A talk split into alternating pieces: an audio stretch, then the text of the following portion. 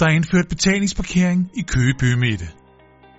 Man kan vælge at betale sin parkering med kreditkort, mobile pay eller p-skrabekort, ligesom du kan bruge applikationerne, du ser her. Easy Park, Upcore Flow, Parkman, Parkpark, Park One og Way to Park. Her viser vi dig, hvordan du betaler med p-skrabekort.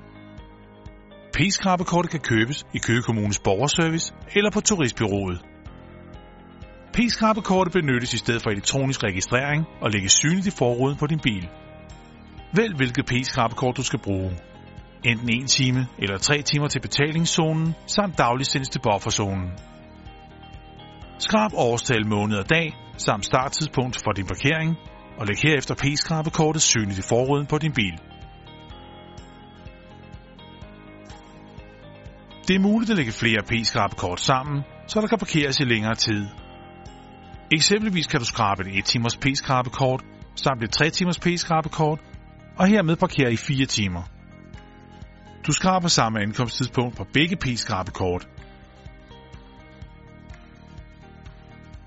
Husk, at begge P-skrabekort skal lægges synligt i forruden.